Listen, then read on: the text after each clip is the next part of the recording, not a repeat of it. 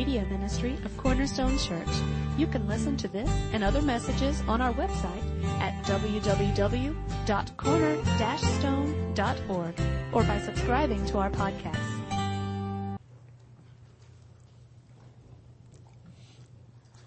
You'd open your Bibles to Matthew chapter 26. A couple of weeks ago, Andy pray, uh, taught on a, prayer of Jesus and from John 17 is what we often refer to as the high priestly prayer of Christ. And it's the longest recorded prayer of Christ. He certainly may have had a longer prayer, but as far as a recording of God's Word, uh, in God's Word of, of, a prayer of Christ, uh, it's the longest one that we know. It takes up the entire 17th chapter. And today we look at what really is probably the shortest recorded prayer.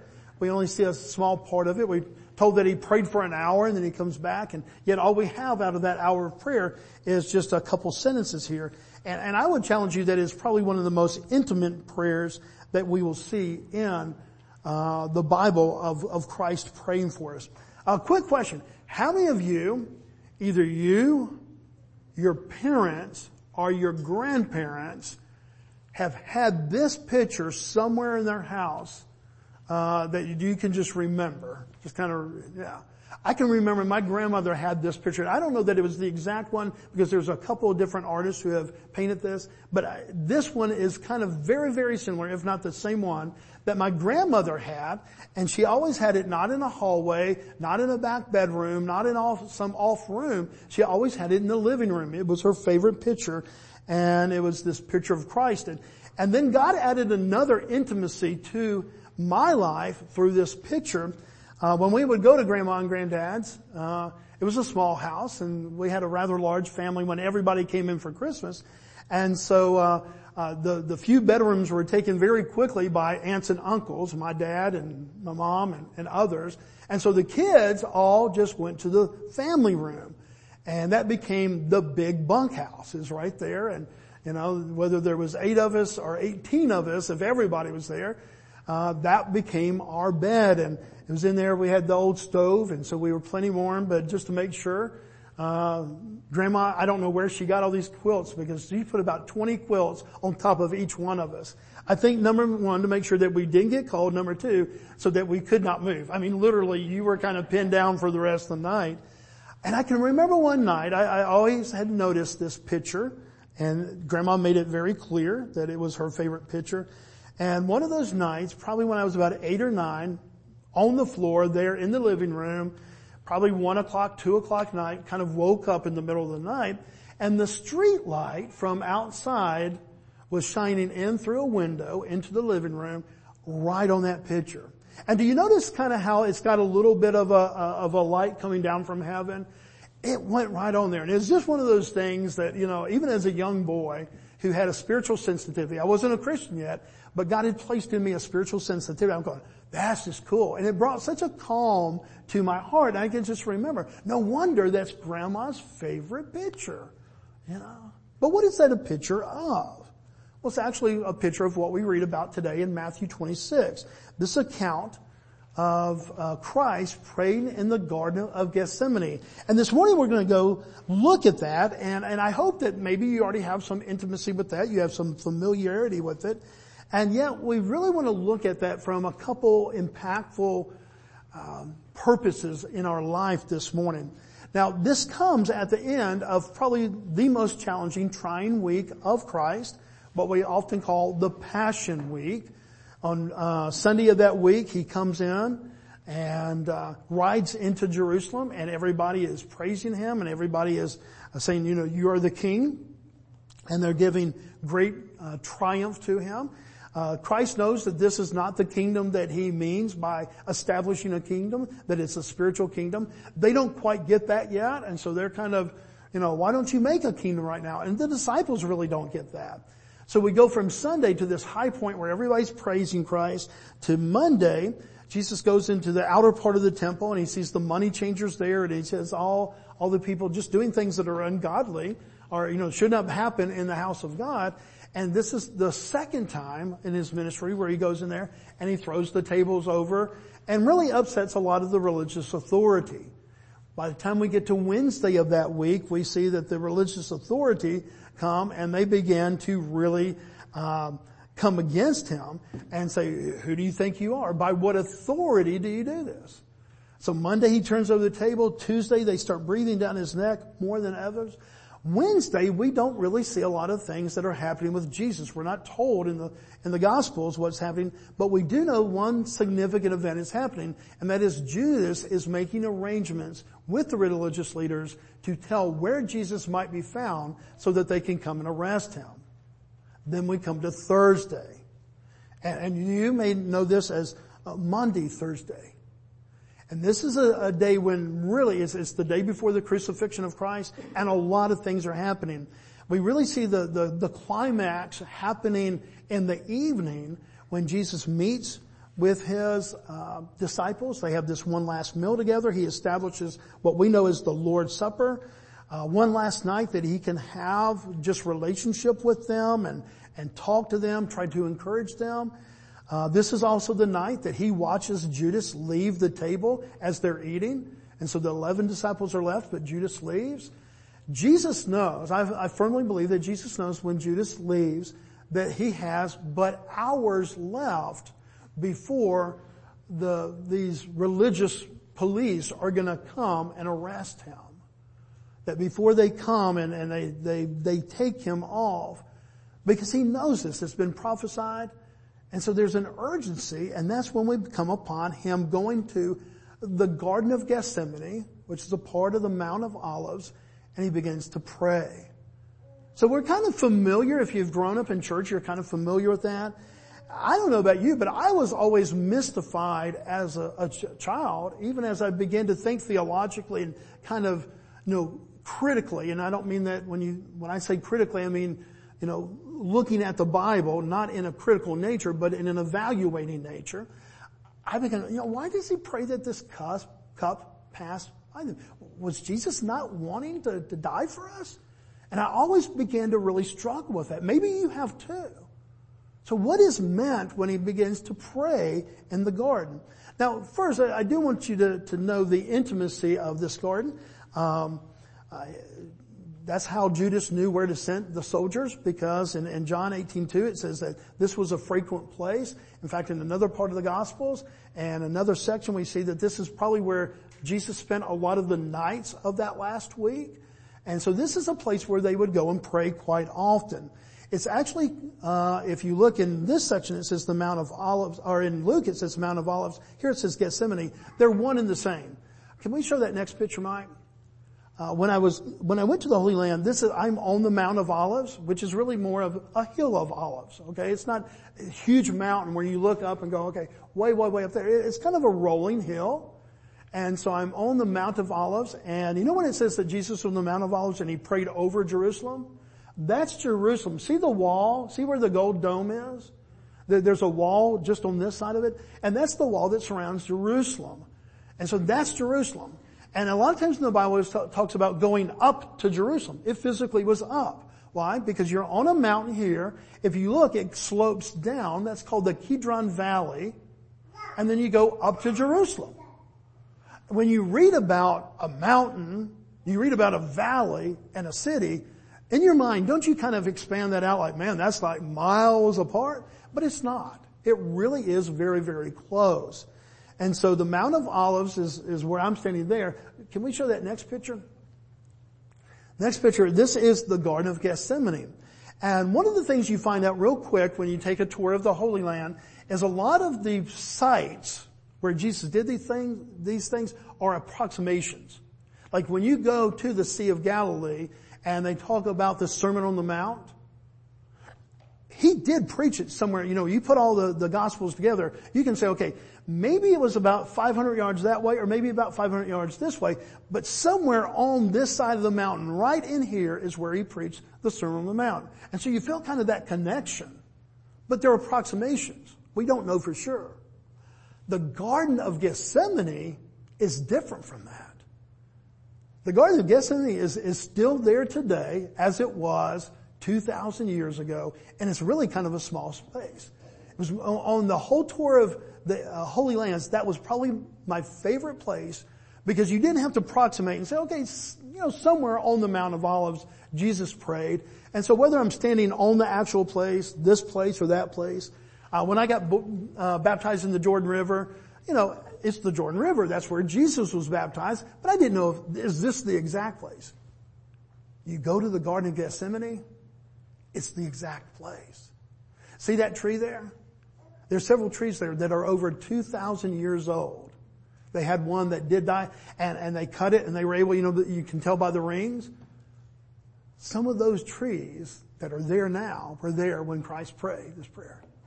And so there was an intimacy with that. There, there was, there's truly this connection that you said, I, I'm here where Jesus prayed this most intimate of prayers. And it was by far my favorite place. Now what happened there? Look at Matthew 26, starting with verse 36.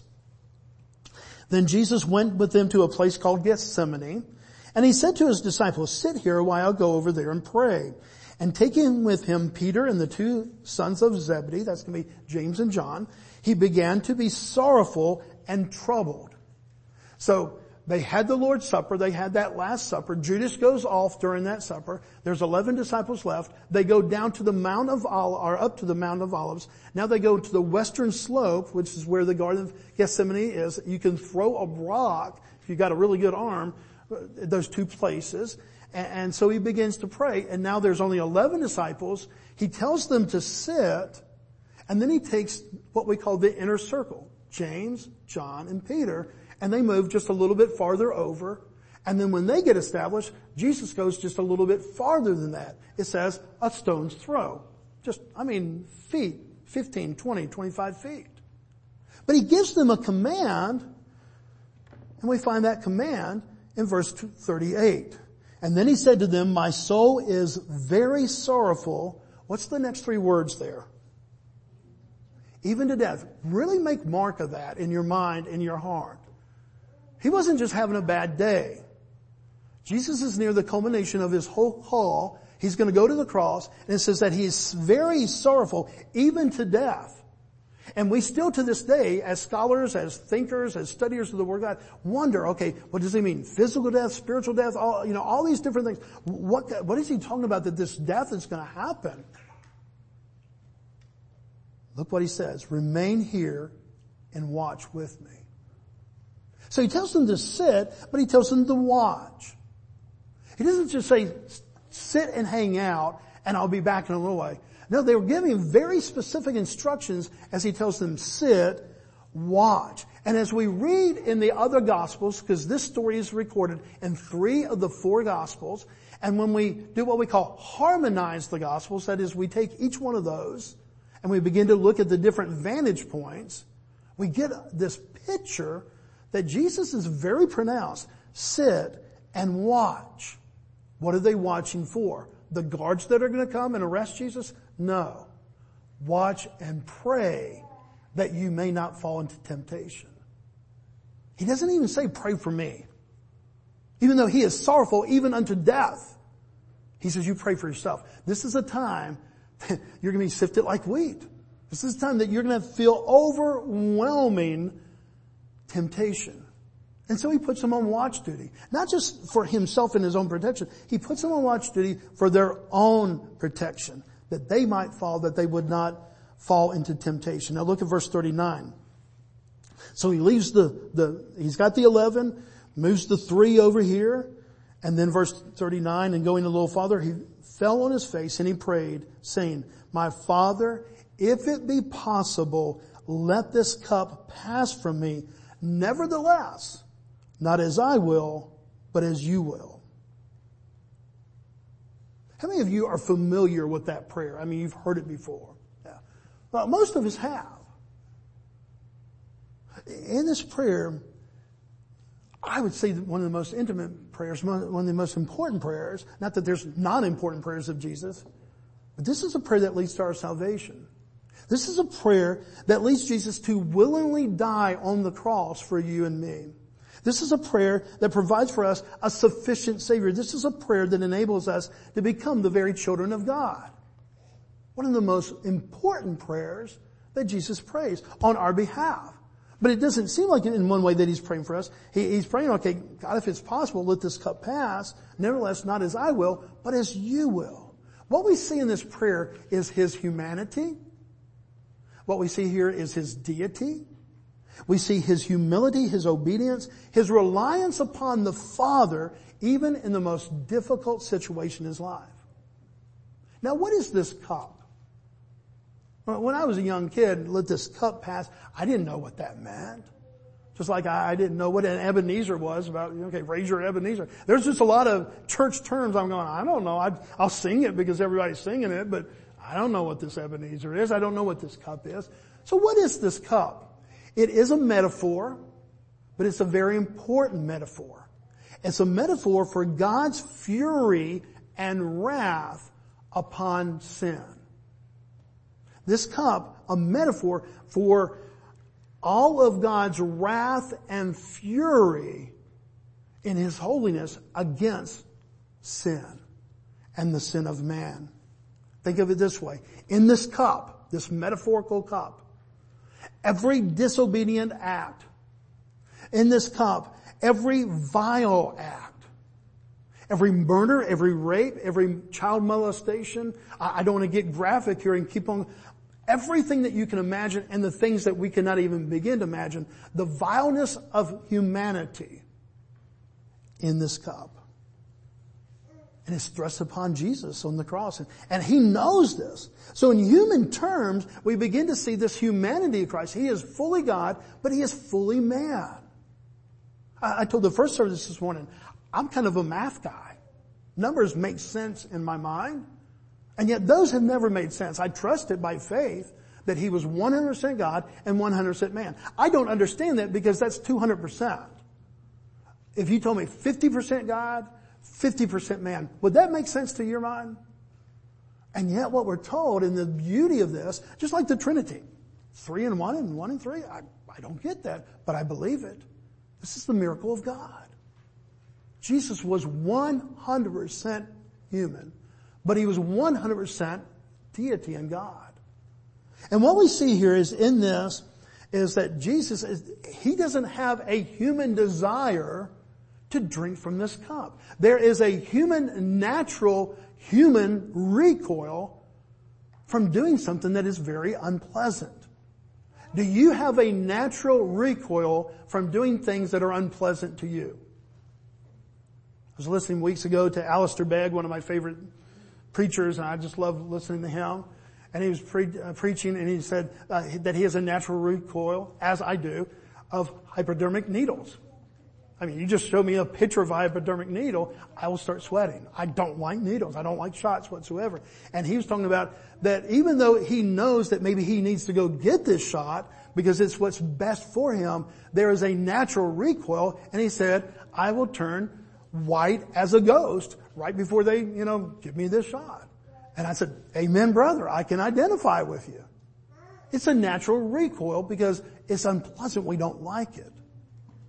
Why would there be an affection for this in his humanity when he in his full deity knows the vileness of sin? Does that make sense? We just went from humanity to deity. Make up your mind, pastor. Which one are you talking about? Both. Because he can't separate the two. He's the fullness of both of those. So his humanity recoils at this. Why? Because his deity knows the full weight of sin. Do you and I know the full weight of sin? Do you and I really comprehend God's holy anger and wrath against sin? No. Because I'm a numbers guy, because things are quantitative in my mind, do we even understand 50% of God's wrath against man's sin? That may be quite generous. I don't know. I just know that we do not grasp how holy God is, and I know that we don't grasp how sinful mankind is. That that gap that we think is about like that, well, Jesus bridged that gap. We could not even imagine the reality of that gap. But Jesus does. Because he's fully God. He's fully deity. So he knows the wrath of God against this. But he's also fully human. And so there's this natural recoil. And some people will say, well, you know, I wouldn't want nails pierced in my hands either or a crown of thorns on my head. And that is part of it. Let's not make light of the physical torment of what Jesus was about to face. Let's not make light of that. But I would challenge you that that was not the total recoil that he's experiencing here. Yes, there's going to be a physical aspect of what Jesus is about to do. I personally believe that the greater two aspects that he is recoiling from and that he is sorrowful even unto death, as it says, is the relational aspect. He and the Father for eternity and eternity past always one. And yet Jesus, because he has full understanding in his deity to know that God cannot be with sin, what does he understand? That when he takes on the sin of the world, that the Father will turn away. He gets it. We may not get it, but he gets it.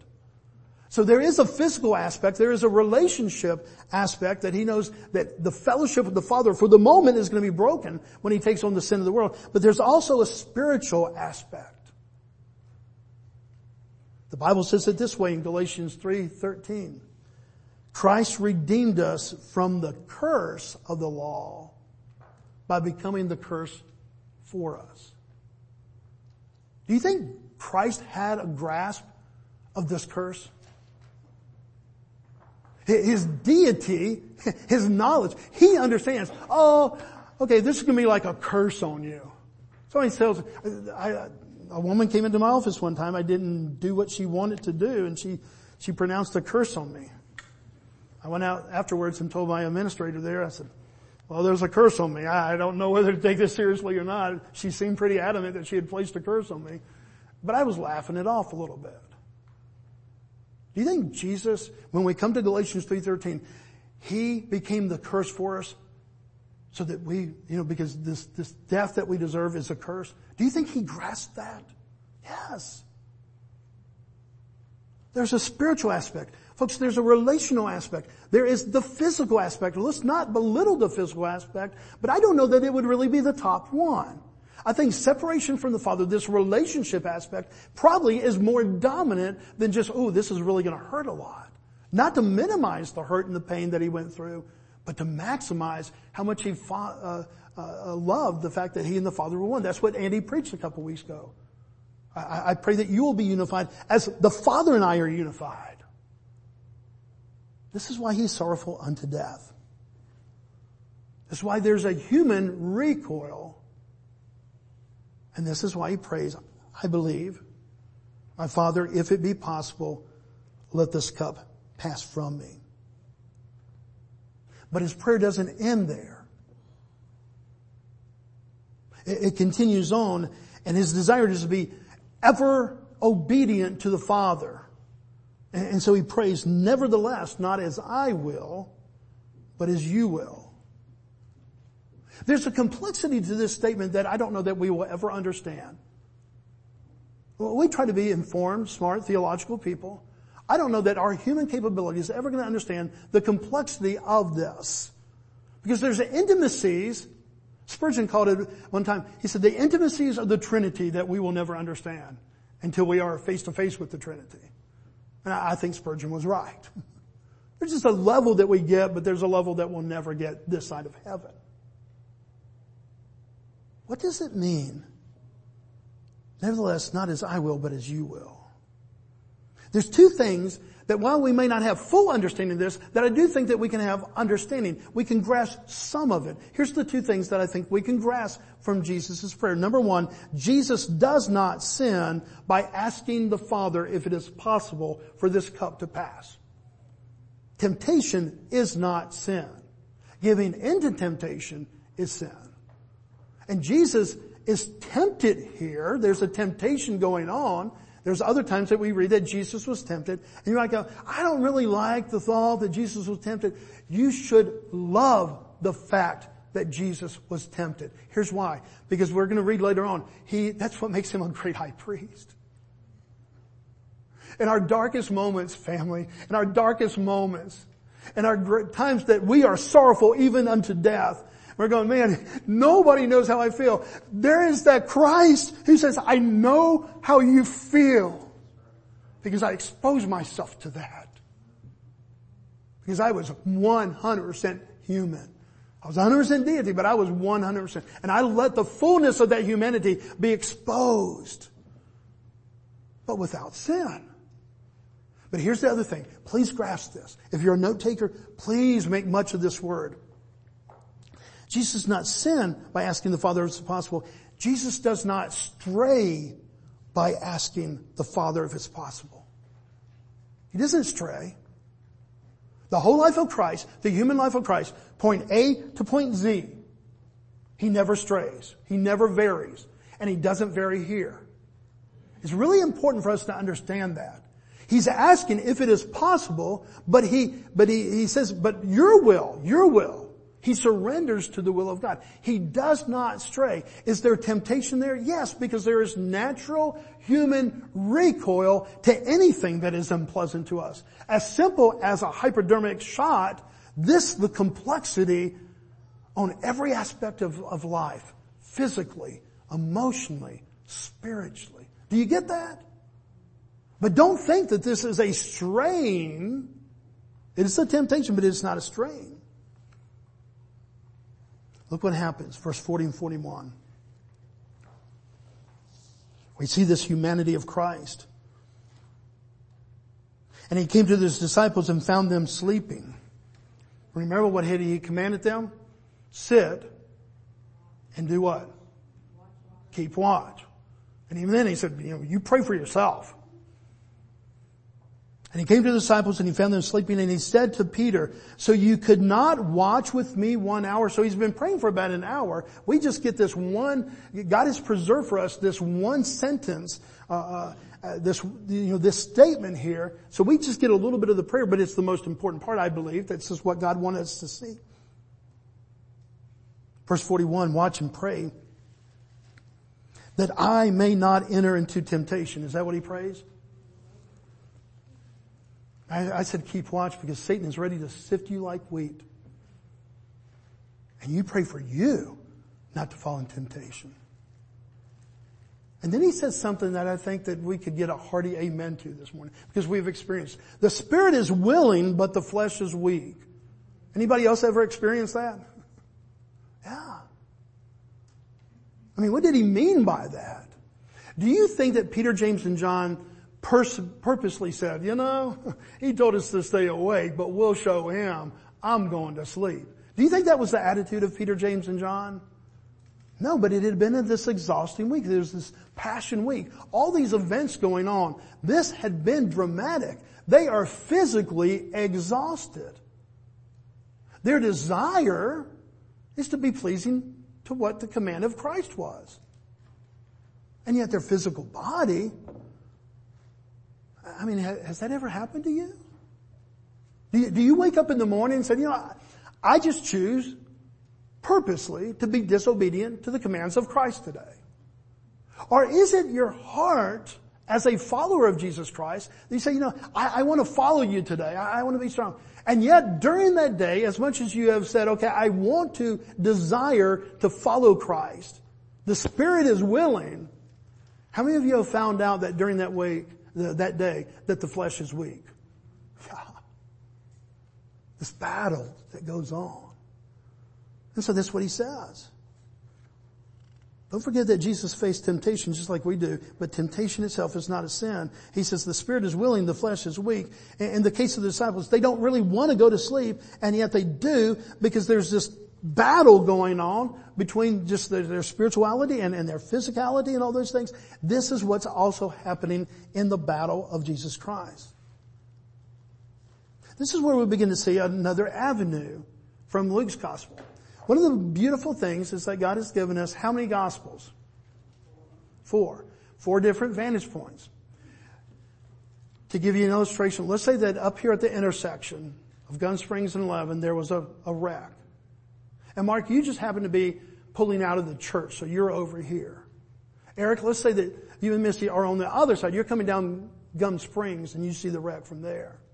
Okay. Seth, you and your family, you're traveling from the Winder side of 11 and you're kind of coming back this way. And Radley, let's say that you and Tracy are coming from Jefferson back this way. You all see the wreck, but how many different aspects, vantage points do you have on that wreck? Four. And so you're all going to see the same event and yet it's going to be a little bit different because it's just what you, the vantage point.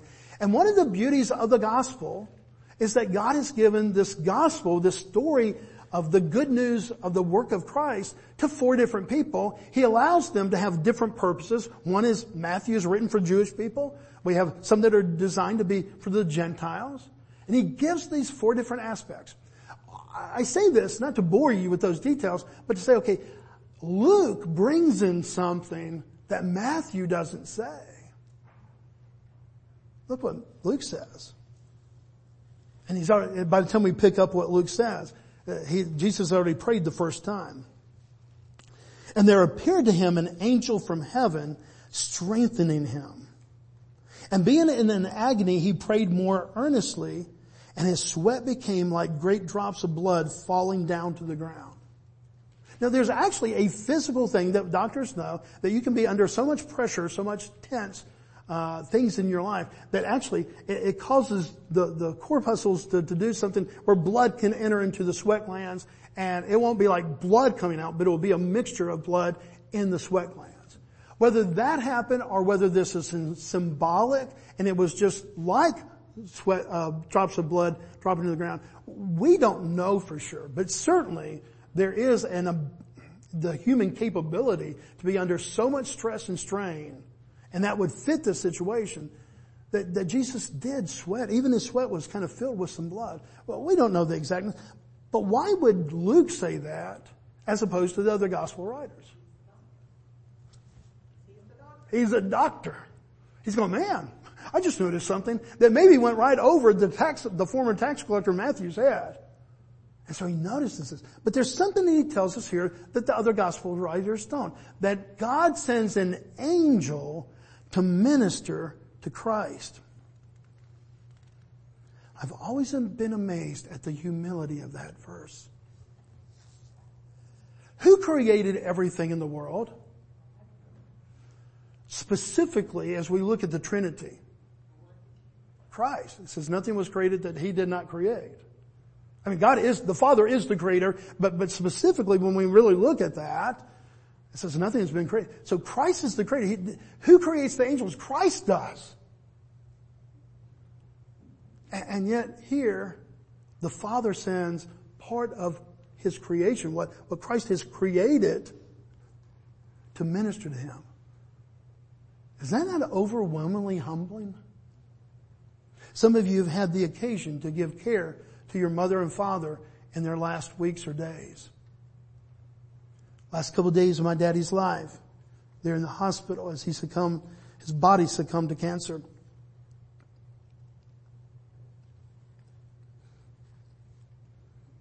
Was asked uh, by my dad to do some of the most humbling things. Because your daddy's your hero. My daddy was all of 5'10. And yet he walked in my heart eight foot tall. He's the strongest man I ever knew. And in those last days, son, can you come over and help me put on this diaper? Do, do you get the point here, guys? Do you get the intimacy by which our Savior, God Himself, humbles Himself to be ministered to by something that He created. So God the Father sends this angel, and we don't know any more of the story, but we do see uh, maybe a renewed focus. Again, He never strayed. Here's two things I can draw from this.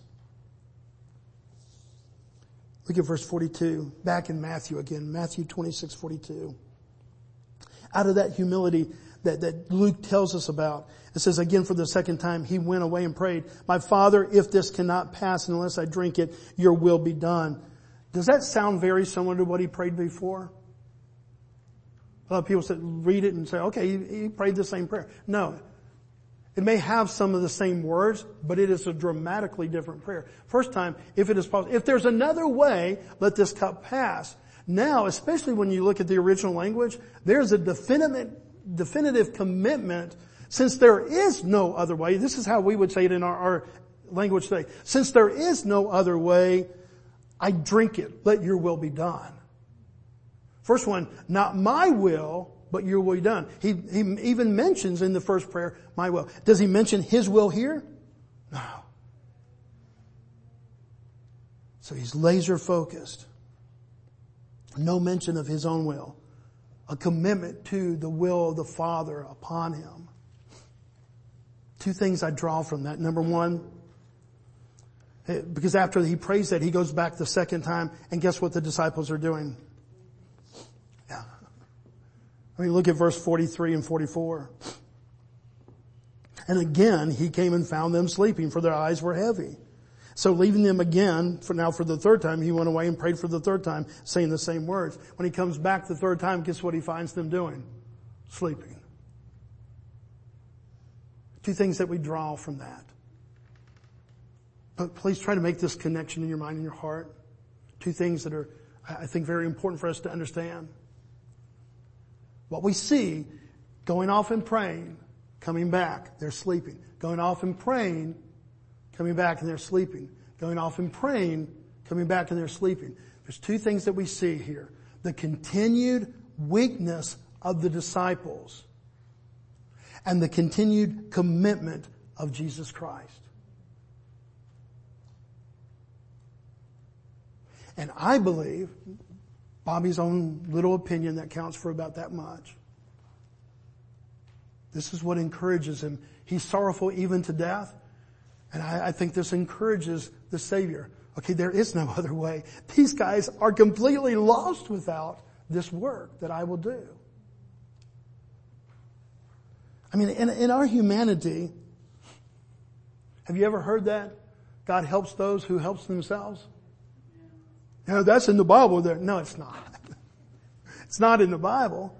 But we sure have taken it as kind of this biblical thing. Because think about your own nature. Are you willing to help somebody that seemingly accepts that help and wants to help themselves? Hey, here's a hundred dollars. I hope it gets back on your feet. It helps you to get back on your feet. And, and then if they show some earnestness, then you, you may even give them another hundred dollars a couple weeks later. Because we see that and we say, man, they're trying, and that kind of builds up this willingness, this desire for us to help even that much more. Do you always feel that way if you were to give somebody $100 and they go off, and let's just say that they totally blew that. They said, good, lottery tickets. In your humanity, does that compel you to say, man, in fact, here's 500 this time. So this human nature that says, okay, it may not be in the Bible, but you know, maybe God really does help those uh, who help themselves. I, want you to see something here, guys. The intimacy of this moment.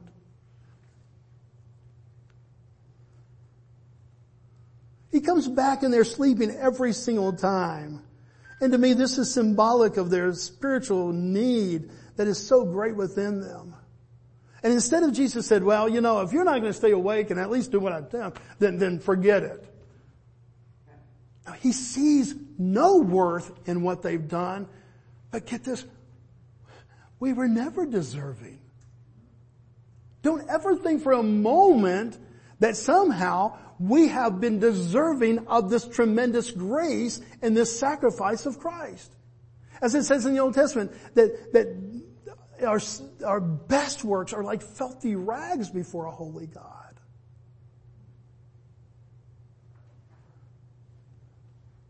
This fact, in fact, I, I think this sleepness is a reminder of their great need and their need for a great Redeemer.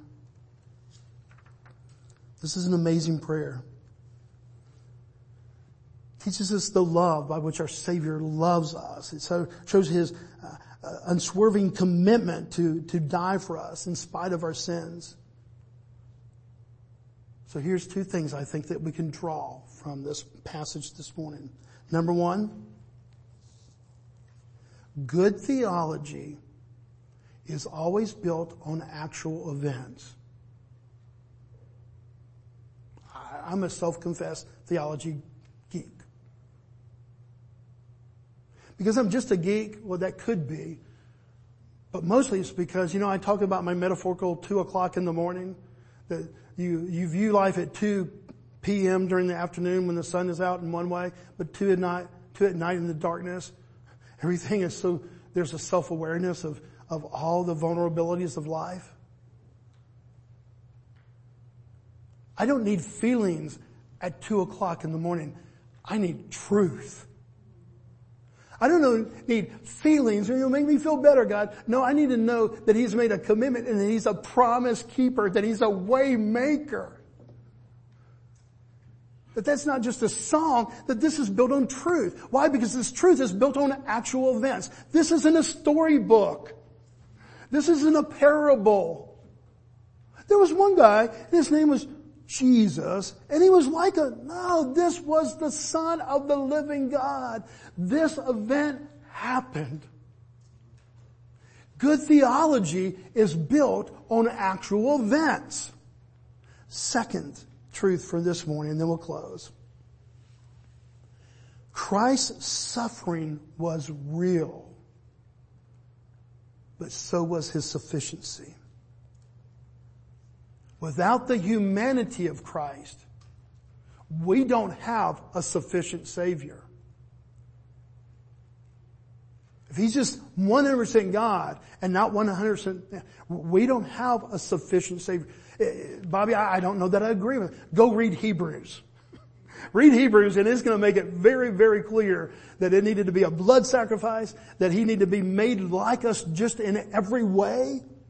In fact, here's what it says in Hebrews 12, 2, verse 14 and 15, a little bit of that. Since therefore the children share in flesh and blood, he himself likewise partook of the same things, that through death he might destroy the one who has the power over death, that is the devil, and deliver all those who through fear of death were subject to lifelong slavery. So we have a natural fear of death, of, of the future, of what's going to happen. So the only way to victory is not just that he was fully God, but that he was fully man. And here's maybe the most beautiful part to me. What the author of Hebrews says in Hebrews 4:15, "For we do not have a high priest who is unable to sympathize with us in our weakness, but one who in every respect has been tempted as we, and yet without sin." Was the temptation real there in the garden? Yeah. Sorrowful unto death. And, and, and, we're given kind of a picture of that. We can kind of calculate maybe what that was. But this side of heaven, I don't know that we'll have a full understanding, a full grasp. What did it really mean that he was sorrowful unto death? But I know the next time that I at least think, feel, experience something, I'm going, man, I am sorrowful unto death. Have you ever been there? And maybe it was an exaggeration of what you were feeling. Maybe, you know, you just hurt your thumb and you, I am sorrowful unto death. And somebody goes, no, you're not. But don't be surprised at one time when your mind, your heart, your emotions your synapses say, man, you're, you're sorrowful unto death. You feel like the weight of the world is on your shoulders. Here's the good news of the gospel. Not only is our, he's sufficient for our salvation, he's a sufficient high priest during this life. So that when we feel sorrowful unto death, we're overwhelmed by life. For we do not have a high priest who is unable to sympathize with our weaknesses, but one who in every respect has been tempted as we are, yet without sin. We have a sufficient Savior for our life, for our death, for our eternity. Perhaps that's why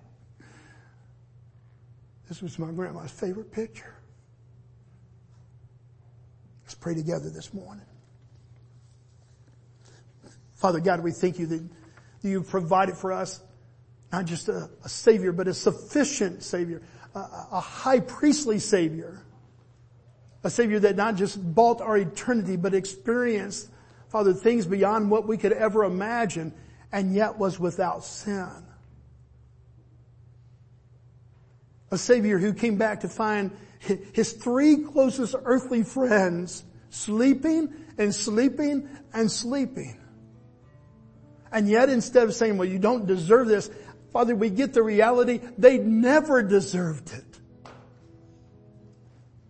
This wasn't a last failing. Their, their life was a failing when it came to their need for a savior. So Father, will you show that in our own lives? Because when we begin to see, Father, how we are not sufficient even in our best of days, we begin to find, Father, the sufficiency of this Savior. We see your goodness to us. So Father, I thank you that when Jesus says, let this cup pass, that we see the fullness of humanity. For Father, this is something that allows Him to be now our sin sacrifice and a great high priest for us.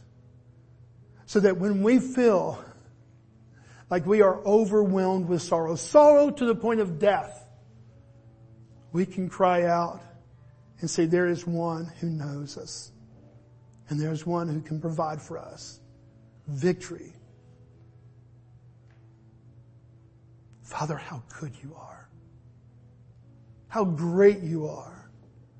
And Father, we close this service this morning by proclaiming that in song, your goodness, your grace. Father, how great thou art. As we pray all this in the hope of Christ. Amen.